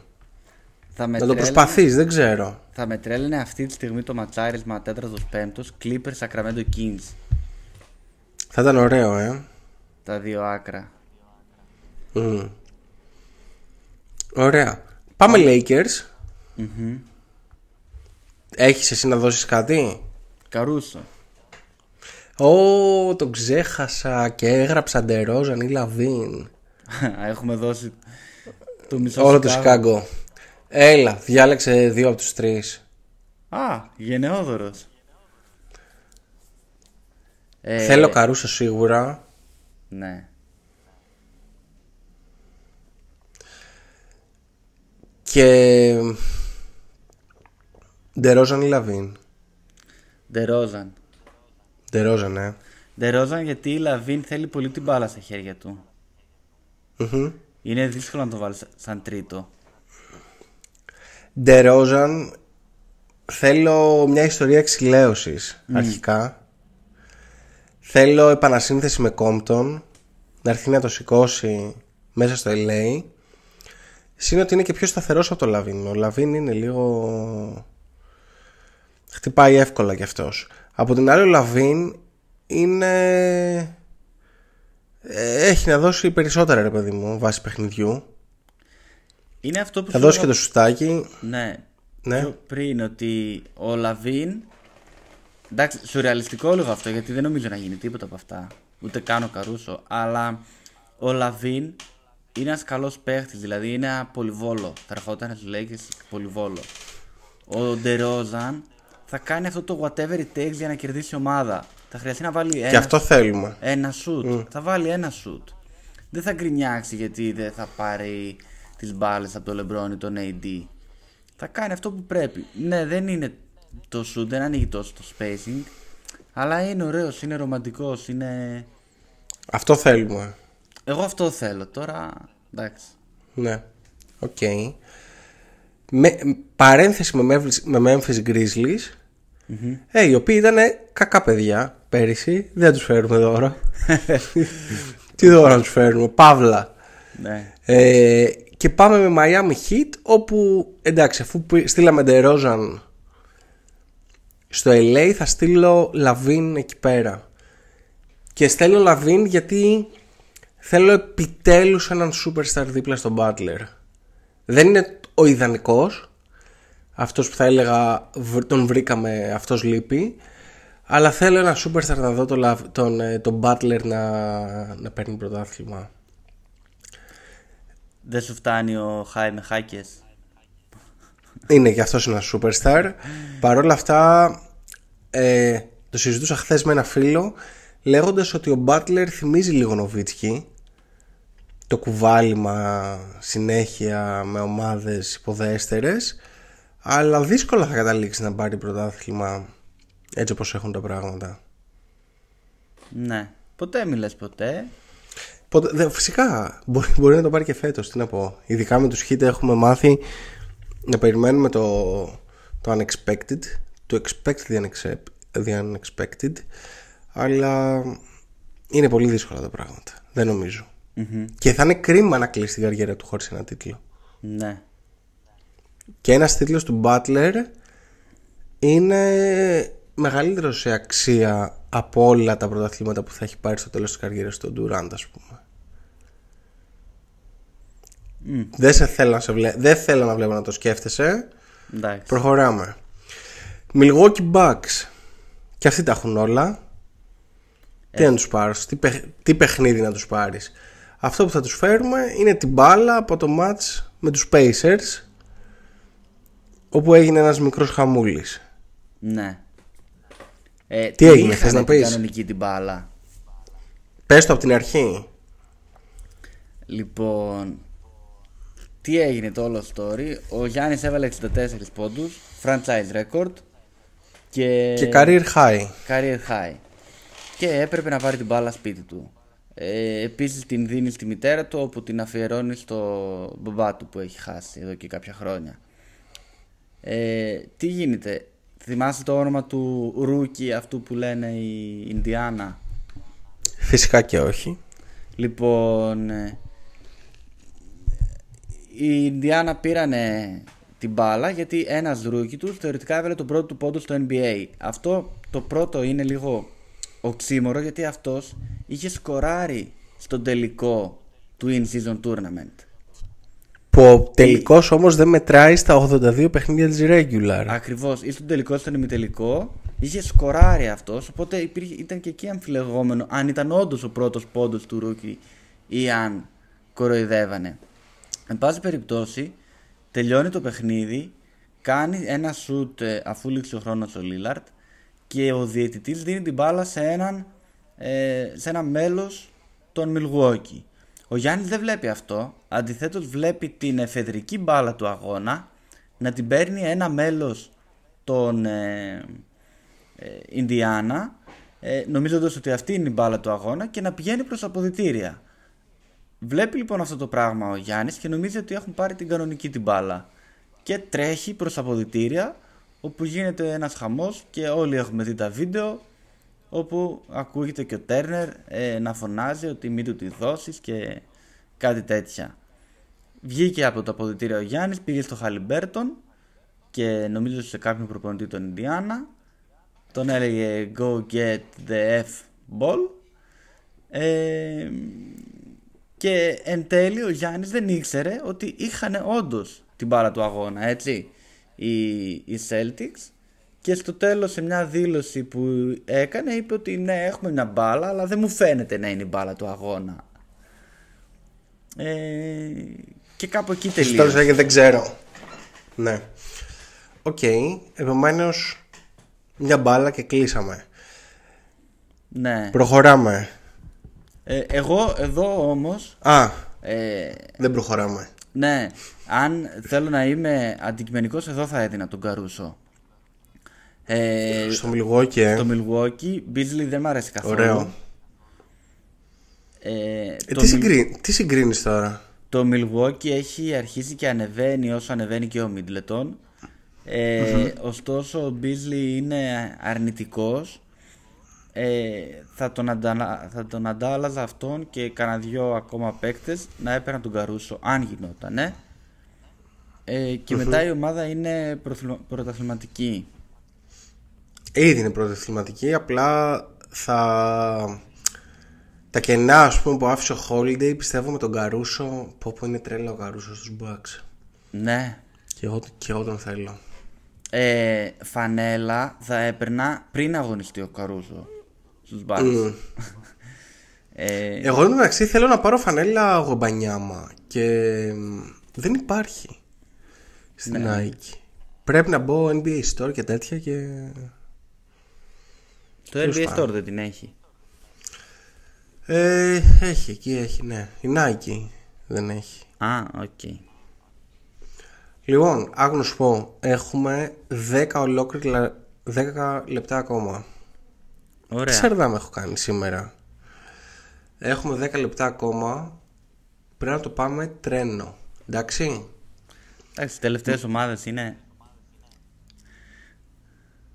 Φύγαμε, Minnesota Timberwolves. Τελευταίες, τελευταίες 13 ομάδες. Εντάξει, έχουμε όμως Portland, έχουμε Spurs, Λοιπόν, έχουμε Wizards. Minnesota Tim- Timberwolves. Τι να πάρουμε Πρώτοι είμαστε. Πάμε τάπα. Το πείραμα τελικά που λέγαμε πέρυσι Και δεν το είδαμε ποτέ Ευτυχώς διατηρήθηκε και το βλέπουμε στην πράξη. Πρώτη στο NBA, στο, στη Δύση Δεύτερη στο NBA Και χαίρομαι πάρα πολύ γιατί είναι μια νεανική ομάδα Βρίσκει δρόμο Έχει τον Edwards που τον λατρεύω Και δεν θέλω τίποτα άλλο να αλλάξει εδώ Ωραία. Απλά ε, να προσθέσω ότι κομβικό ε, ρόλο παίζει εδώ ο Conley. Ο οποίος Προφανώ. Ε, το, έχουμε, το έχουμε ξαναπεί, το έχουμε ξαναπεί αυτό. είναι, είναι η κόλλα που δένει όλους αυτούς τους παίκτες. Χωρίς Conley θα ήταν ε, Έτσι δράμα. και φύγει θα ήμασταν σκορ, σκορποχώροι. Ναι. Παιδική χαρά. Είναι αυτός που δεν φαίνεται Πε- δηλαδή αλλά παίζει για την ομάδα. Pelicans. Εντάξει. Τι; Έκτη είμαστε Πες το. 19-14. Παίζει ο Zion. Δεν είμαστε τρομεροί, δεν τρομάζουμε. Προχωρήσαμε στο τουρνουά. Δεν νομίζω ότι είμαστε για κάτι φέτος. Πιστεύεις θα ψάξουμε κάποιο trade; Μ, όχι γιατί είμαστε ε, μικρό franchise ε, και δεν νομίζω να, να έχουμε και κάποια, κάποιο ρόλο γενικά, όχι απλά φέτος. Γενικά δεν πιστεύω Εντάξει, καθόλου πέρυσι- στο Zion. Πέρυσι λέγαμε ότι ε, ξέρεις όσο έπαιζε ο Zion οι Pelicans ήταν πρώτοι ας πούμε Δεκέμβρη και τα λοιπά. Ε, επομένως θα πρέπει να το δούμε αυτό. Εγώ βλέπω τους Knicks που αρχικά παραιτήθηκαν από το project του RJ Barrett ο οποίος ήταν συμπαίκτης του Zion και επίσης top, όχι τόσο αλλά επίσης top όνομα στο draft εκείνη τη χρονιά και νομίζω ότι θα αρχίσουμε να εγκαταλείπουμε σιγά σιγά πιο εύκολα κάποια, κάποια projects. Ναι. Δηλαδή, αν δούμε ότι ο Zion δεν πάει, δεν θα με εκπλήξει το να τον δώσουμε. Δεν θα πέσω από τα σύννεφα καθόλου. Το συμβόλαιό του δεν είναι εγγυημένο. Θα χάσει και αρκετά Επομένως- λεφτά ε, γιατί δεν έχει παίξει σε πολλά παιχνίδια. Εντάξει, φέτος παίζει μωρέ, αλλά εννοείς τι; Ε, στο- στη δια... Τώρα κακώς που το αναφέρω γιατί είναι ανακριβές αλλά λόγω του ότι δεν έπαιξε τις προηγούμενες δύο σεζόν ε, κάτι γίνεται με το Εννοείς συμβόλαιό του. Στη συνολική διάρκεια του συμβολαίου, επομένως, όχι φέτος. Ναι. Οκ. Ε, και ένα Ε, επίσης αρνητικό για να τελειώσω εγώ με τους Pelicans είναι ότι ο Μακόλουμ έχει αρχίσει και γίνεται και πηγαίνει προς Λάουρι. Κυλίτσα, Ε, εδώ, α, βαριά από πέρυσι. πόδια. Ναι. Ρε παιδί μου, κλείνει το παράθυρο εδώ πέρα. Αρχίζει και κλείνει το παράθυρο. Έχεις πολλούς νεαρούς βέβαια που έρχονται, αλλά ένα trade θα τους το έδινα. Ένα καλό trade McCollum για οποιονδήποτε μπορεί να, το, να τον ενδιαφέρει ένας τέτοιος παίκτης. Θα, θα ήταν καλό να, να κάνουμε ένα refresh γιατί κατά τα άλλα είμαστε εντάξει Βαλαντσιούνας είναι στα 31-32 Ναι. Έχουμε. Προχωράμε ε, με Νίξ όπου ήρθε ο Άι Βασίλης κυριολεκτικά just in time και είχαμε το πρώτο το πρώτο το trade ας πούμε το οποίο δεν ξέρω θες να μου πεις ένα instant reaction; Win-win. Ω, κοίταξε. Το ρώτησα και στο, και στο Instagram. Έβαλα ποιος κερδίζει. Κερδίζει η Νέα Υόρκη, κερδίζει το Τορόντο, είναι win-win. Θα έπρεπε να γράψω ότι ίσως είναι και lose-lose. Όχι ρε. Για πες. Καταρχάς lose-lose θα ήταν γιατί οι ομάδες ήταν ταβανιασμένες. Ειδικά η Toronto, αλλά και οι Knicks δεν πήγαιναν κάπου με το υπάρχον roster. Τώρα πήραν ένα Λοιπόν, παίκτη. Αρχικά να σου πω λίγο να πω το trade ότι οι Knicks παίρνουν Oji Anunoby, τον Jedi, Μαλάκι Flynn και Precious Achiuwa και οι Raptors παίρνουν πίσω τον Barrett, τον Quickly και ένα second round pick για το 2024 μέσω του Detroit. Για πες. Όχι, θέλω να σου πω ότι μιλάμε για δύο ταβανιασμένες ομάδες. Ο Ότζι Ανουνόμπι πηγαίνει στη Νέα Υόρκη και έκανε και πολύ καλό ντεμπούτο. Μπορεί να παίξει από το 2 μέχρι το 4. Ε, και έχει... Είναι παίκτης ιδανικός για Tibbs. Ναι, είναι ένας παίκτης πολυεργαλείο. Κολλάει σούπερ πιστεύω με Μπράνσον. Τους άλλους δύο σουτέρ, τη Βιτσέντζο ε, και ποιον άλλον, και το Χαρτ εκεί πέρα. Είναι Άμυνα σούπερ. Άμυνα σούπερ. τρομερή. Ναι. Ε, απ' την άλλη ο RJ Barrett, Καναδός, μεγάλωσε με φανέλα το Ρόντο, θα παίζει για την ομάδα. Quickly, Επιστρέφει στο, στην πατρίδα του. Quickly, πολύ promising παίκτης Νέος, φρέσκα πόδια εκεί, εκεί μαζί με τον ε, ε, Shredder θα... Καλά, δεν ξέρω κατά πόσο θα είναι μακροπρόθεσμο ο Shredder εκεί. Ναι. Ε, Εγώ πολύ win-win το βλέπω. Μ' άρεσε το trade. Κοίτα, να προσθέσω σε αυτά που λες ότι αρχικά παίρνεις OG Anunoby και ξεφορτώνεσαι RJ Barrett. Κάτι πιο win από αυτό δεν θα μπορούσες να κάνεις. Ο Barrett πήρε πάρα πολλές ευκαιρίες και νομίζω έχει αποδείξει ότι δεν είναι ο παίκτης στον οποίο θα μπορούσε η Νέα Υόρκη να βασιστεί, να χτίσει, να, να πάει παραπέρα. Πόσο μάλλον όταν έχει βγει και ο Μπράνσον. Τώρα ο Quickly είναι ένας παίκτης ο οποίος μου αρέσει πάρα πολύ ο οποίος επανειλημμένα στη Νέα Υόρκη δεν πήρε ευκαιρίες.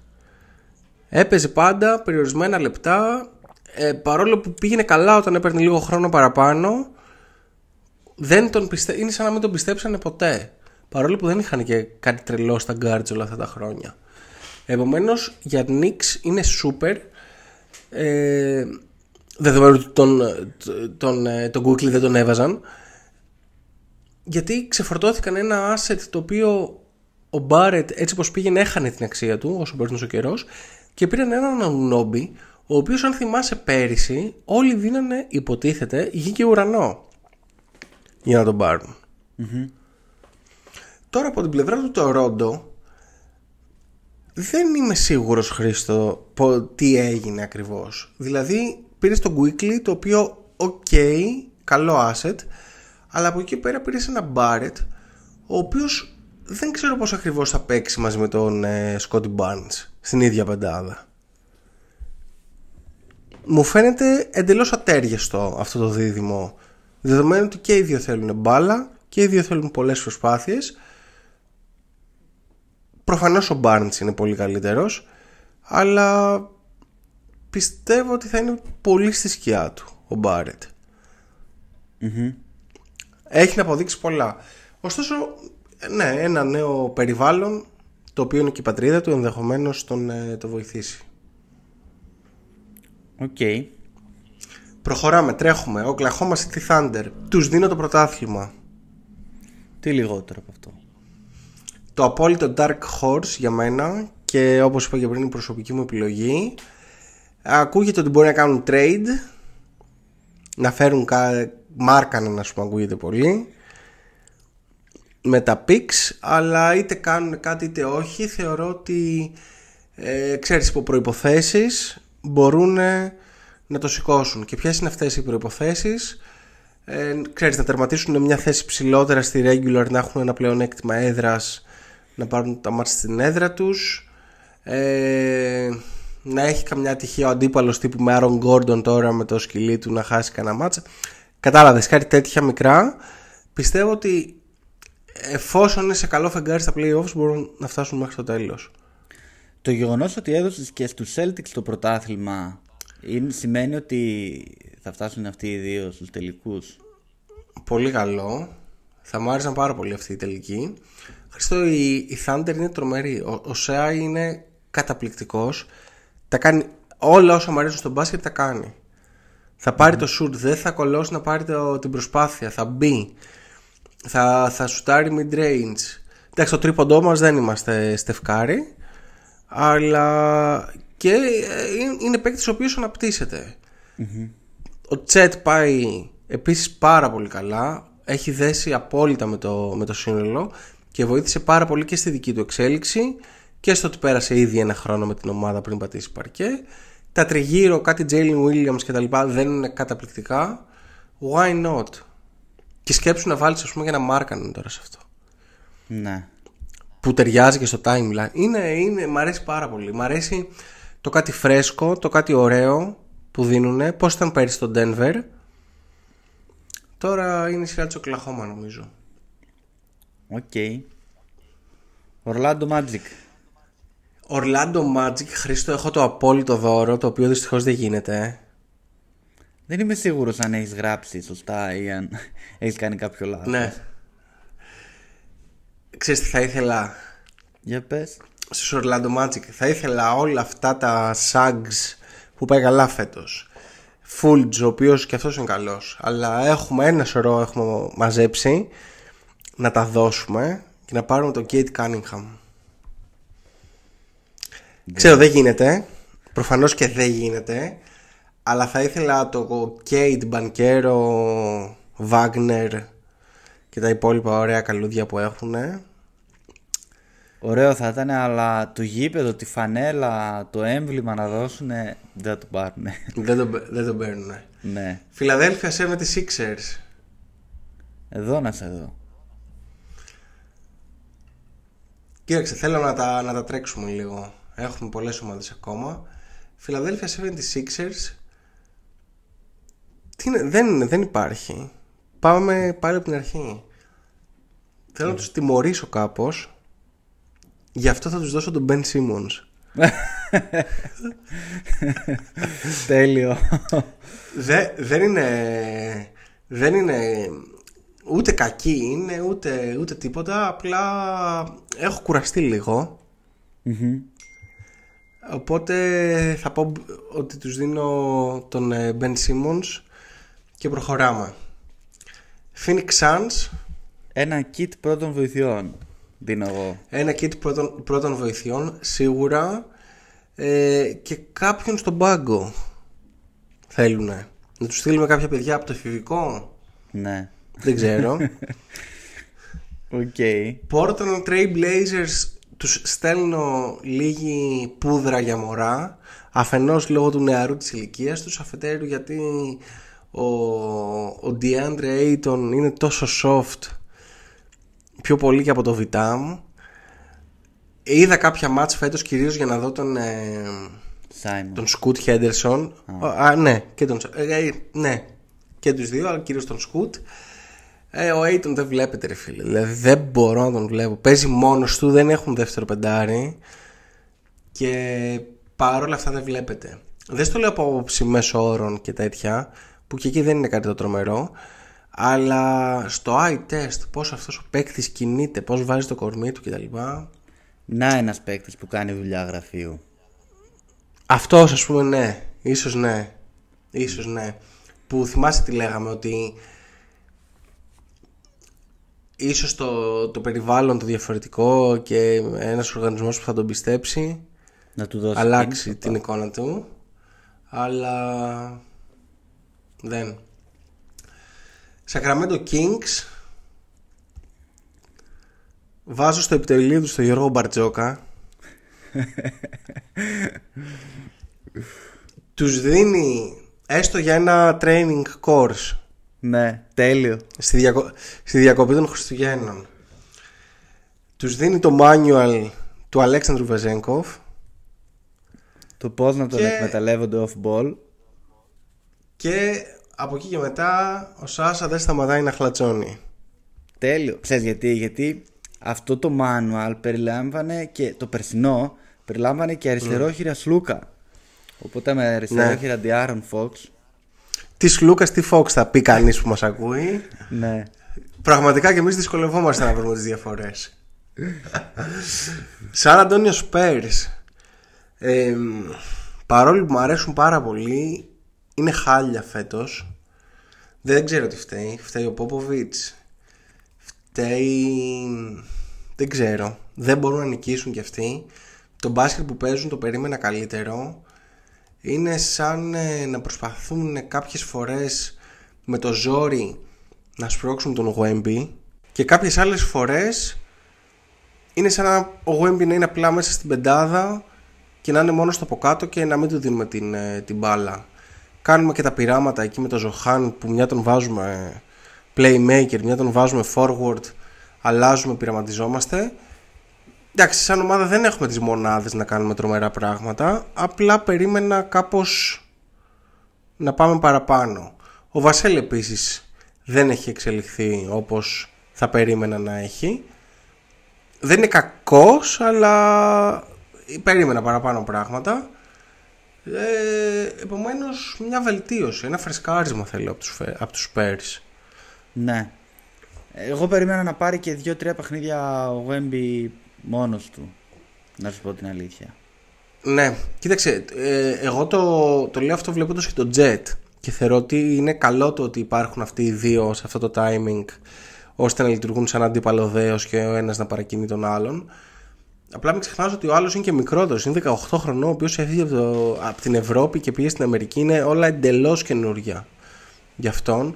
Σίγουρα του δίνω χρόνο. Καλά, οι αριθμοί που γράφει είναι απίστευτοι. Απλά προκειμένου να ηγηθεί κιόλας, δεν μπορώ να το περιμένω από τους δύο πρώτους μήνες σε μια εντελώς καινούργια για αυτόν ομάδα. Να του πάρουμε δώρο λοιπόν μερικούς αλτήρες να δυναμώσει. Έχει κάνει δουλίτσα και στα χέρια του. Κάνει, κάνει. Α, Κάνει. Το Rondo Raptors τα είπαμε εδώ και για το trade. Τους εύχομαι να βρουν και κάτι καλό για το Siakam που νομίζω ότι δεν θα αργήσει να ανακοινωθεί. Και εγώ το πιστεύω. Και τώρα κλείνουμε με Utah Jazz και Washington Wizards. Εγώ απλά θέλω να τους παρακάμψω. Βαριέμαι απίστευτα να ασχοληθώ μαζί τους, ειδικά με τους Wizards, οι οποίοι είναι εσχροί. Εντάξει, απλά η Utah εγώ τους βλέπω να, να ανεβαίνουν. Έχουν στα τελευταία 10 παιχνίδια ένα 7-3. Μμμ. Και από εκεί που έλεγες ότι εντάξει, πάμε για tanking, κοδεύουμε για tanking, πλέον είναι μια ομάδα που Καλά, θα έρθει και το tanking. Μην λες θα αγχώνεσαι. έρθει, ε. Ε, τι. Ναι. Εντάξει, άμα φύγει και κανένας Μάρκανεν, Τα έχουν κάνει λίγο με τους ψηλούς, με John Collins, με Μάρκανεν, με Kessler. Είναι λίγο μπερδεμένα τα πράγματα εκεί. Alright. Λοιπόν, φτάνει. Αυτά για σήμερα. Μας βρίσκεται σε Facebook και Instagram. Ποια τελευταία; Ε, τα τελευταία τα είπαμε λίγο βιαστικά, αλλά Ε, λίγο βιαστικά, ήταν και οι αλλά ομάδες. πρέπει να τελειώνουμε. Ε, μας βρίσκεται σε Facebook και Instagram. Ακολουθάτε, διαβάζετε, πείτε το σε ένα φίλο σας. Και μέχρι την επόμενη φορά, Μόνο διχτάκι. Through the window, off the wall, nothing but net. Here we go. Nothing but net. Nothing but net. Nothing but net.